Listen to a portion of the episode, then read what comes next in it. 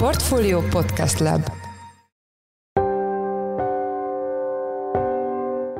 Mindenkit üdvözlünk, ez a Checklist, a Portfólió munkanapokon megjelenő podcastje július 27-én szerdán. A mai műsor első részében azzal a keddi döntéssel foglalkozunk, mely szerint az Európai Unió tagállamai a télen 15%-kal csökkentik a gázfogyasztásukat. Magyarország ugyanakkor egyetlen tagállamként a megállapodás ellen szavazott. Önmagában azt gondolni, hogy akkor most az oroszok a téli időszakban ők akkor lezárják három hónapra ezt a gáztermelést, és nem adnak nekünk földgázt, ez eleve kizártnak tartom, tehát azért azért maradjunk mindig a realitások talaján, ők is épp úgy rá vannak szorulva arra, hogy tudják árusítani a földgázt, és tudják Európát ellátni, mert ha nem, akkor sok egyéb más gazdasági, műszaki és egyéb kárral fogják ezt az egészet bekötni. A témával kapcsolatban Holoda Attila, korábbi energiaügyi helyettes államtitkár, energiapiaci szakember volt a checklist vendége. Mai második témánk, hogy zavargások törtek ki Kínában négy regionális bank bedőlése miatt. A műsorban egyebek mellett a zavargásokra adott állami reakciókról, és arról is beszélünk majd Huszák Dániellel, a portfólió globál rovatának vezető elemzőjével, hogy miért olyan nehéz pontosan látni,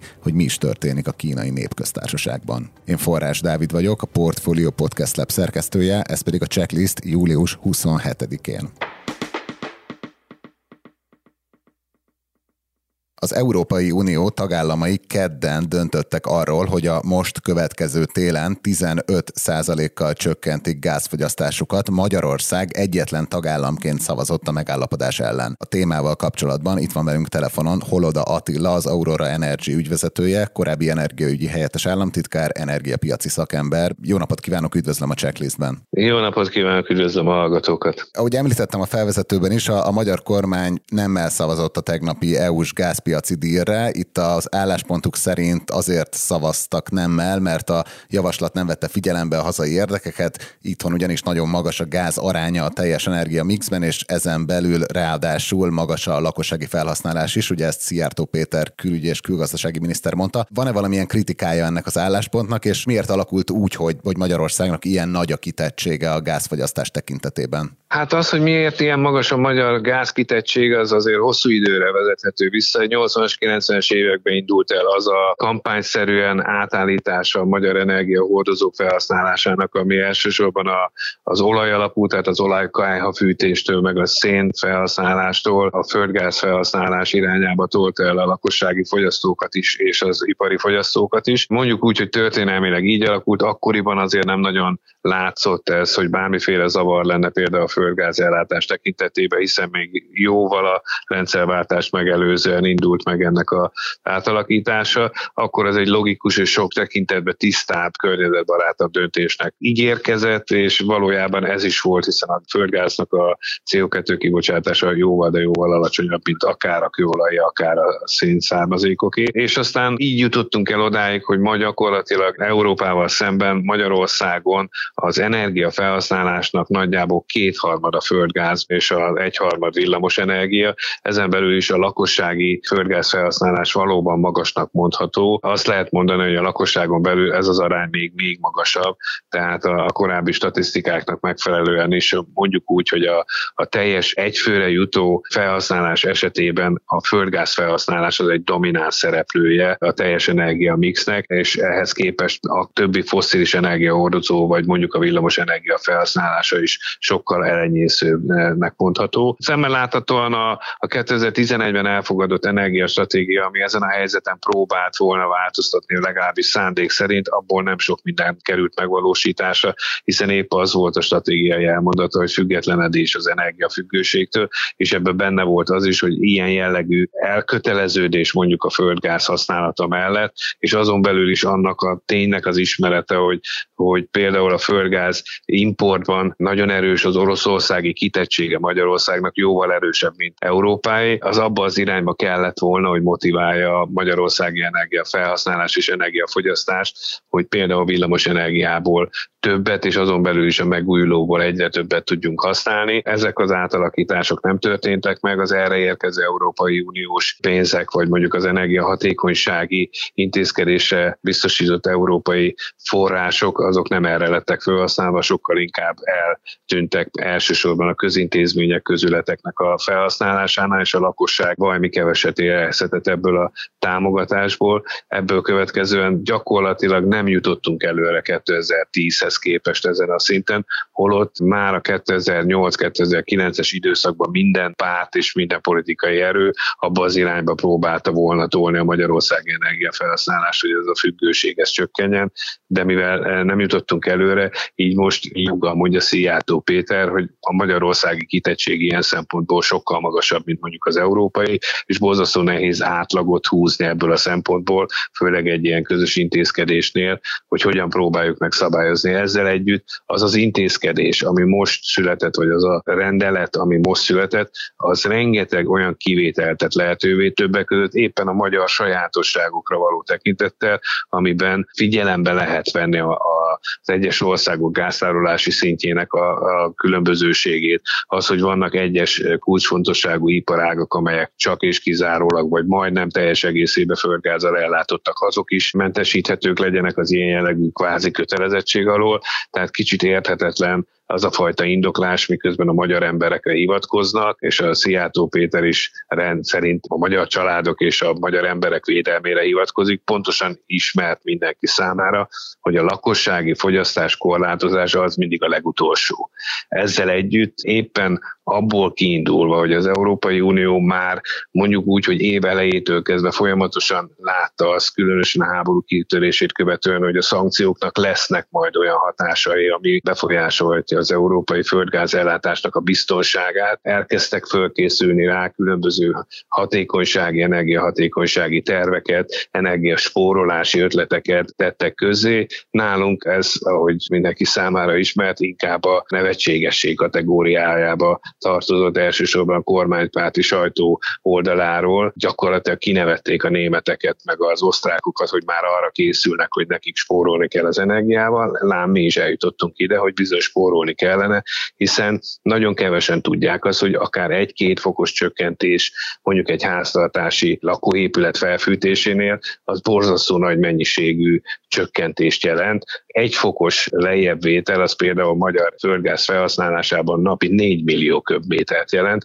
és ebbe az irányba teljesen jogosan elvált Európa esetében, hogy ebbe az irányba motiválja a tagállamokat, de megadta azt a lehetőséget, ahogy említettem, hogy különböző tagállamok a saját specialitásuktól függően valamilyen formában mentességet kapjanak, és ezért érthetetlen is az, hogyha ennyi mentesség van beleépítve ebbe a rendeletbe, akkor miért is kellett a magyar kormánynak ellene szavazni, hiszen rengeteg olyan ország volt korábban még, amikor elindult ennek a rendeletnek az előkészítése, akik jelezték saját aggájaikat, ők letették a módosító javaslataikat, és ezeknek a módosító javaslatoknak a jelentős részét be is fogadta az Európai Unió, tehát úgymond nem véletlen, hogy a korábbi nem egységes állásponttal szemben most már egy kvázi egységes álláspont alakult ki, és nagyon árulkodó, hogy ebből a szempontból egyedül Magyarország az, amelyik nem hajlandó semmiféle kompromisszumra belemenni, miközben a rengeteg mentesség lehetőségének a fenntartása az többek között Magyarország sajátosságainak a figyelembe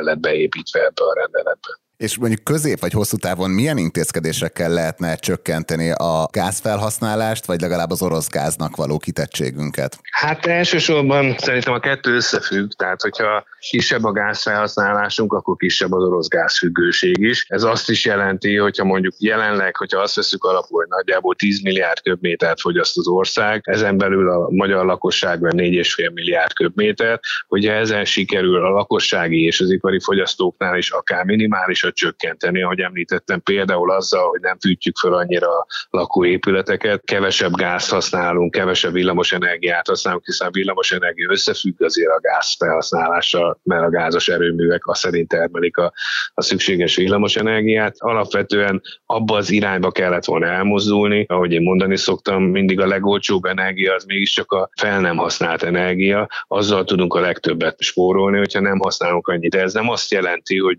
mondjuk akár az Európai Unió is azt várná el az állampolgároktól, saját komfortzónájukból kerüljenek kívülre, fagyoskodjanak, fázzanak, mécsessel fűtsenek, ahogy ezt ugye több sajtóorgánunkban is poénosan és kinevetve elhangzott. Nem ez a cél. Az a cél, hogy sokkal odafigyeltebben, energiahatékonyabban lássuk el, és persze most, amikor nagyon kevés időt kaptunk arra, hogy fölkészüljünk akár például a magyar rezsiköltségek változása miatti odafigyelősebb, takarékosabb felhasználása, most már nem igazán van időnk rá, de mondjuk ha 2010-től kezdődően elindultunk volna abba az irányba, hogy például az épület hatékonysággal, a szigeteléssel, a nyílászárok cseréjével, vagy az ott lévő, az épületekben lévő korszerűtlen eszközöknek a cseréjével, sokkal energiahatékonyabb eszközökre való cseréjével, a ledes izzóktól kezdve a, a korszerű kazánoknak az alkalmazásáig eljuthattunk volna. Elvesztegettünk 12 évet gyakorlatilag ezzel, hogy nem léptünk ebbe az irányba előre.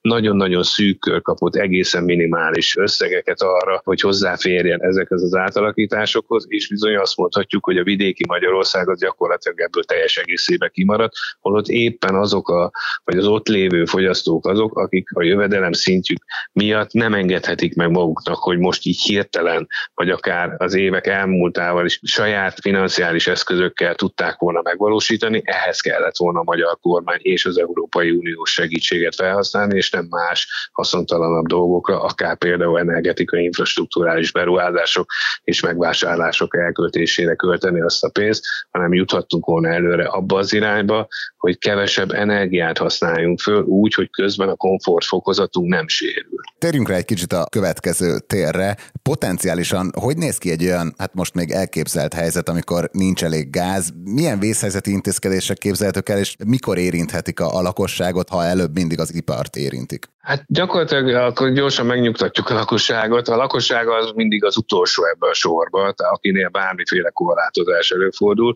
és én azt gondolom, hogy akár a jelenlegi tárolói feltöltöttségi szint, amiben nagyjából most már olyan 3,1 milliárd köbméter földgáz van letárolva, az gyakorlatilag elég arra, hogy, hogy a lakosság, de egyébként az ország fogyasztását is minimálisan kelljen szabályozni, mondjuk egy ilyen import zavar, ellátási zavar esetén. Ugyanakkor azt én mindig hozzá szoktam tenni, hogy egy, egy országnak a földgáz ellátási biztonság az mindig három pilléren nyugszik. Ezek közül az első ugye a hazai termelés, a második a, az import, és a harmadik a földgáztárolás. Tehát bármelyik sérül ezek közül, a másik kettőnek kell helyre rakni azt, vagy legalábbis átvenni ezt a szerepet. Az nem úgy működik, hogy akkor most úgy készülünk fel a térre, hogy betároljuk a földgáztárolókba a gázt, és utána onnan fogjuk kiszedni, hiszen az importnak abszolút magas jelentősége van abból a szempontból, hogy hogy tudja ellátni egy adott országnak a, a földgáz ellátását, és mivel a hazai termelés az manapság már csak olyan 12-15 százalékát képes ellátni a hazai fogyasztásnak, ebből következően az importnak a szerepe és a földgáztárolók szerepe nyilván jóval dominánsabb, mint mondjuk a hazai termelésé, de mégiscsak a hármat mindig együtt érdemes nézni, hogy profán példát mondjak, ez nem úgy történik, hogy valaki telerakja a spájzot, és akkor csak abból él utána hónapokon keresztül, hanem bizony kenyérére, felvágott értejére elmegy naponta, a piacra elmegy, bevásárolja az zöldséget, és az egyéb termékeket pedig megpróbálja spájzolni. Ez körülbelül így néz ki a tároló esetén is. Tehát azért a napi ellátáshoz mindenképpen szükség van az importra, és amikor arról beszélünk, hogy bármiféle zavar van például az import betáplálásnál, akkor azért nem arra készülünk, hogy akkor az előttünk álló teljes telet a, a földgáztárolóból kelljen tudni ellátni, mert olyankor mindig azt szokta az ember mérlegelni, pont úgy, mint a piacon, hogy a piacon nem csak a vevőnek érdeke, hogy vásároljon, az eladónak épp úgy érdeke. Tehát tartósan egyik piacon sem készülnek arra, hogy tartósan valami fajta olyan hiány lesz, akár mesterségesen előidézve is, amit mondjuk az eladó is tartósan fent tud tartani. Magyarul lefordítva az oroszoknak épp úgy érdekük Európának földgázt eladni, mint amennyire érdeke Európának földgázt vásárolni. És bár látjuk, hogy politikai szempontból kihasználják ezt a fajta kitettségét Európának, és Oroszország megpróbál politikai célokból felhasználni például az északi áramlatnak a mostani szabályozását, ami elsősorban az én megítélésem szerint sokkal inkább az árnak a felsrófolására vezet, és a piac erre reagál is mindig, hiszen a mai napon például borzasztóan felugrott a földgáznak az ára éppen a, a fenyegetettség miatt. Ez azért nem egy tartós állapot, tehát azt is látni kell, hogy az oroszoknál a földgáztermelés az egy része a saját saját ipari infrastruktúrájuknak, az nem úgy működik, hogy akkor majd átváltjuk egy másik vezetékre, mert nincsen másik vezeték. Tehát nem lehet csak úgy eladni akár Kína, akár India, szoktak mindig ilyen jelzések lenni, ó, majd eladják máshol. Hát ahhoz ugyanúgy kellenek infrastruktúrális kapcsolatok, és ezek nincsenek. Tehát azt a mennyiséget, amit Európába forgalmaztak az oroszok egészen a háború kitöréséig, az, az egy nagyon jelentős mennyiség volt. Azt a 170-200 milliárd köbméternyi földgázt, amit az oroszok eladtak, azt nem tudják egyik pillanatra a másikra átfordítani egyik ország irányába sem, mert nincsenek hozzá vezetékek úgy, mint mondjuk Európa irányába. Ez azzal jár, hogy korlátozni kell a saját gázmezőiknek a termelését, meg az olajmezőiknek a termelését is, ami természetesen egyrészt azon kívül, hogy veszteséget okoz, műszaki és technikai, vagy akár föltani problémákat is jelenthet. Tehát önmagában azt gondolni, hogy akkor most az oroszok a téli időszakban ők akkor lezárják három hónapra ezt a gáztermelést, és nem adnak nekünk földgázt, ez eleve kizártnak tartom, tehát azért maradjunk mindig a realitások talaján, ők is épp úgy rá vannak szorulva arra, hogy tudják árusítani a földgázt, és tudják Európát ellátni, mert ha nem, akkor sok egyéb más gazdasági, műszaki és egyéb kárral fogják ezt az egészet bekötni. Én látom, hogy az orosz politikának a jelenlegi megítélését borzasztó nehéz racionális alapon megközelíteni. Ezeket a politikai döntéseket, ezeket nem a, a Gazprom vezetői hozzák meg, hanem a Krembe hozzák meg. Ebből következően ideig, óráig lehet ezeknek hatása, akár úgy is, hogy fölemelkedik hirtelen a gázár, és akkor a kevesebb eladott gázmennyiséggel ugyanakkor a bevételhez jut Oroszország, de ennek a másik oldala az olajmező vezetőknél, meg a gázvezetőknél, ami jelentkezik hatás, az bizony nem olyan egyszerű lekezelni. Nagyon szépen köszönjük, hogy megosztotta velünk a szakértelmét és az elemzését. Az elmúlt percekben Holoda Attila, az Aurora Energy ügyvezetője, korábbi energiaügyi helyettes államtitkár, energiapiaci szakember volt a checklist vendége. Köszönjük szépen, hogy a rendelkezésünkre állt. Nagyon szívesen, minden jót kívánok! Ritkán látható, zavargásokat bemutató képsorok jelentek meg Kínából a nemzetközi médiában a zavargások okairól, illetve arról, hogy ez miért jön különösen rossz időben Xi Jinping elnök számára. Itt van velünk telefonon Huszák Dániel, a Portfolio Global rovatának vezető elemzője. Szia Dani, üdvözöllek a checklistben. Szia Dávid, üdvözlöm a kedves hallgatókat. Kezdjük ott, hogy mi volt a kiváltó oka a jelenlegi Kínában zajló tüntetéseknek. Kiváltó ok az konkrétan az volt, hogy gyakorlatilag egyik pillanatról a másikra összedőlt négy darab regionális, közepes méretű pénzintézet Kínában, és pluszban nehezítette még a helyzetet, hogy nem csak arról volt hogy hirtelen bedöltek a bankok, hanem hogy sokáig, gyakorlatilag heteken át azzal hitegették a, az ügyfeleket, betéteseket, hogy igazából nincs is semmi gond, csak egyfajta technikai hiba van, amit egy szoftver frissítés okozott, és ezért nem férnek hozzá a pénzükhöz se az ATM-en, se bankfiókon, sehogy sem. Türelmet kértek, amíg a, a, az informatikai problémát elhárítják, és rövid időn belül bebizonyosodott, hogy itt sokkal többről van szó, mint egy informatikai probléma, Ugye nyomozások azok még tartanak a kínai hatóságok részéről, de jelenleg úgy áll a helyzet, hogy feltételezhető, hogy egy pénzintézeteken átívelő nagy csalás és sémáról volt szó. Ennek a négy pénzintézetnek ugyanaz a, az egy egyetlen cég a tulajdonosa. Ennek a cégnek az a neve, hogy a Honan Finkai Fucsoport, és az a vádolják őket a hatóságok, hogy ők egy valamilyen illegális tevékenységet végeztek, ami bankokon átívelt, még nagyon kevés konkrét részlet ezzel kapcsolatosan, mert zajlik még a vizsgálat. Mely mely területek érintettek, és meg lehet-e becsülni, hogy, hogy hányan vonultak utcára? Mivel ugye regionális bankokról van szó, ezért nem országos a probléma, hanem egész konkrétan ugye két tartomány érintett, Honan és Anhui, azt, hogy pontosan hányan vonultak az utcára, azt nehéz megbecsülni, így ilyen kiszivárgott felvételek alapján ilyen ezer körüli, ezer és tízezer közötti tömegek vannak az utcán, és általában ezek a megmozdulások, ezek a bankfiókok térségére koncentrálódnak, ugye van arról is ír, hogy egész konkrétan már egyes bankfiókokat el is foglaltak a tüntetők, illetve a helyi hatóságokkal is összecsaptak, ami azért mind, mindkét esemény azért elég ritkának mondható Kínában, mivel az ilyen megmozdulásokat azért a hatóságok többnyire csirájában elfolytják, úgyhogy furcsa, hogy most a helyzet ez eddig tudott eszkalálódni.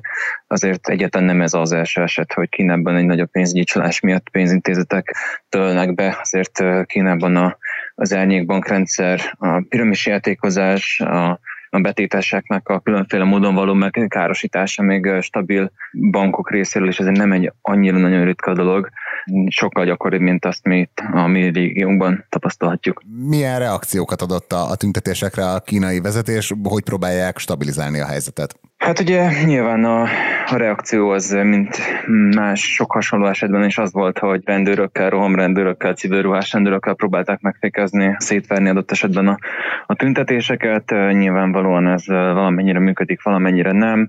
Próbálják ugye a tüntetésnek a szervezőit előállítani, de ugye sok esetben ez nem csillapítja az indulatokat, mert elég sok árosultról van szó, tehát valószínűleg ilyen százezeres nagyságrendekről beszélünk olyan próbálkozás is volt, hogy a koronavírus appal, ami Kínában kötelezően fel van téve gyakorlatilag minden telefonra a járványkitörése óta, próbálták korlátozni a károsultak mozgását, hogy ez a tüntetés hullám ne terjedjen át más tartományokra.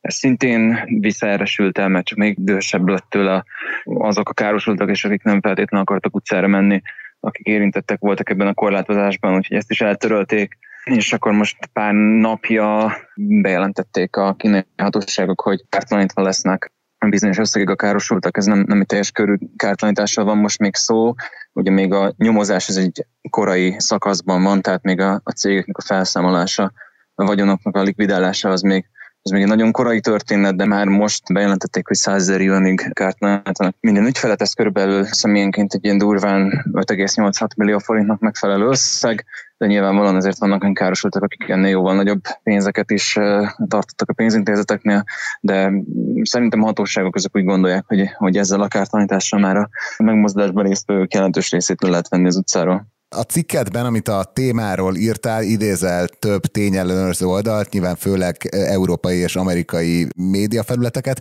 Miért különösen nehéz felmérni, hogy pontosan mi folyik Kínában? A kínai internet az egy nagyon erősen ellenőrzött és cenzúrázott terület, ami nem olyan szabad, mint a, a nyugati országokban, Egyesült Államokban vagy Európában. Tehát itt nem az történik, hogy történik egy bizonyos esemény, és akkor a felhasználók ezt mindenféle kontroll nélkül videókkal, fényképekkel igazolva felpakolják a Facebookra vagy a Twitterre, nem arról van szó, hogy eleve ezek a, ezek a nyugati közösségi platformok teljes egészében be is vannak tiltva Kínában, és ők alternatív helyi fejlesztésű közösségi oldalakat használnak, például a WeChat-et, a Weibo-t vagy a Douyin, és a, a kínai kommunista párt elég erőteljesen ellenőrzi és cenzúrázza is itt a, ezeken megjelenő posztokat. Tehát arról van szó, hogy ha valaki mondjuk egy olyan videót, vagy fényképet, vagy bármilyen megszólalást feltesz, ami ezekkel az eseményekről árulkodik, netán még támogatja is a megmozdulásokat, akkor az várható, hogy, hogy nagyon rövid időn belül eltűnik ezekről a platformokról, és felelősségre vonják ezt az embert, aki, aki kiposztolta őket. Ezért is nagyon ritka az, hogy, hogy ezek a, az ilyen jellegű eseményekről készült videók azok eh, kijutnak a, a nyugati médiában, a nyugati közösségi felületekre. Szintén elég gyakori, hogy, hogy ó, ha ki is jutnak ezek a felvételek, akkor részinformációkkal együtt, vagy, vagy kontextusából kiragadva láthatjuk ezeket a felvételeket, és nem mindig lehet tudni, hogy pontosan mi történik rajtuk. Ugye kiváló példa pont most a, ez az eseményhez kapcsolódóan, hogy ki szivárgott egy olyan videó is, az látható, hogy a harckocsik páncélozott járművek vonulnak végig egy kínai utcán, és akkor e, ez a nyugati kommentátorok azt a, azt a, azt a kommentet adták, hogy ez ugye a tüntetések megfékezésére küldték őket az utcára, de aztán kiderült, hogy ugye ezek nem, nem honnan és Anhui tartományban vonultak ezek a harckocsik, hanem a szomszédos Sandong tartományban. Tehát nem, nem egyértelműen megállapítható, hogy ez az esemény ez, ez valóban összefüggésben történt a, a tüntetésekkel, ahogy ennek ellenkezője sem. Tehát az a gond ezzel, hogy ugye ezek a hiányos kontextusok, illetve a kínai kommunista pártnak is a sokszor megbízhatatlan magyarázata a bizonyos eseményekre, az az, az nehézé teszi azt, hogy egy adott eseményel kapcsolatosan valóban korrekt és transzparens és átlátható és a valódiságot tükröző képet kapjunk mi szemlélők, akik csak érteni szeretnék, hogy mi történik egy Kínán belüli területen. Miért különösen rossz a tüntetések időzítése Xi Jinping elnök számára? Hamarosan közeledik a 16. kínai kommunista párt kongresszus, erre várhatóan novemberben fog sor kerülni, amikor döntenek arról, hogy megbízzák-e Xi Jinping elnököt egy újabb elnöki ciklussal. Nagyjából azért valószínű, hogy meg fog ez történni, de azért azt kell látni, hogy az elnök népszerűség az már egyáltalán nem olyan töretlen és betonbiztos, mint mondjuk a koronavírus járvány előtt volt éveken keresztül. Épp többek között ugye a járványkezelés nagyon szigorúul volt a, Kínán belül, és azért valamekkor elégedetlenséghez vezetett, de ugye ott van a kereskedelmi háború is az Egyesült Államokkal, illetve nyugati országokkal, ami szintén azért hatással van a kínai gazdaságra. Ott van még Kína egyfajta jelzálog krízissel is szembenéz, ami a lakosság ingatlan piacra is jelentős hatással van. Van ugye most ez a tüntetés hullám, tehát azért bár elég valószínű, hogy hogy ismét megbízzák Xi Jinping elnöket egy újabb elnöki ciklussal, azért nem annyira borítékolhatóan biztos ez a kimenetel, mint mondjuk volt egy három-négy évvel ezelőtt. Így azért kellemetlen adott esetben neki ez a dolog. Vannak olyan nyugati politikai elemzők, nyugati befektetők, akik eh, már várják az elnöknek a bukását, pontosabban jósolják az elnöknek a bukását. Én azért ezt nem, nem venném egyetem biztosnak, de nem is teljes mértékben százszerzalékig lejátszott meccs még ez a pártkongresszus. Meglátjuk november végén milyen döntés születik. Az is fontos, hogy azért még addig elég sok minden történhet a világban. Novemberig még sok víz lefolyik a Dunán, azért azt láthatjuk az elmúlt hónapokban, években, hogy azért nagyon gyorsan törögnek a történelmi szignifikánciájú események, tehát tényleg még sok minden változhat addig. Köszönjük szépen az elemzésedet. Az elmúlt percekben Huszák Dániel, a Portfolio Globál rovatának vezető elemzője volt a checklist vendége. Dani, köszönjük, hogy a rendelkezésünkre álltál. Én is köszönöm szépen, kellemes napot kívánok!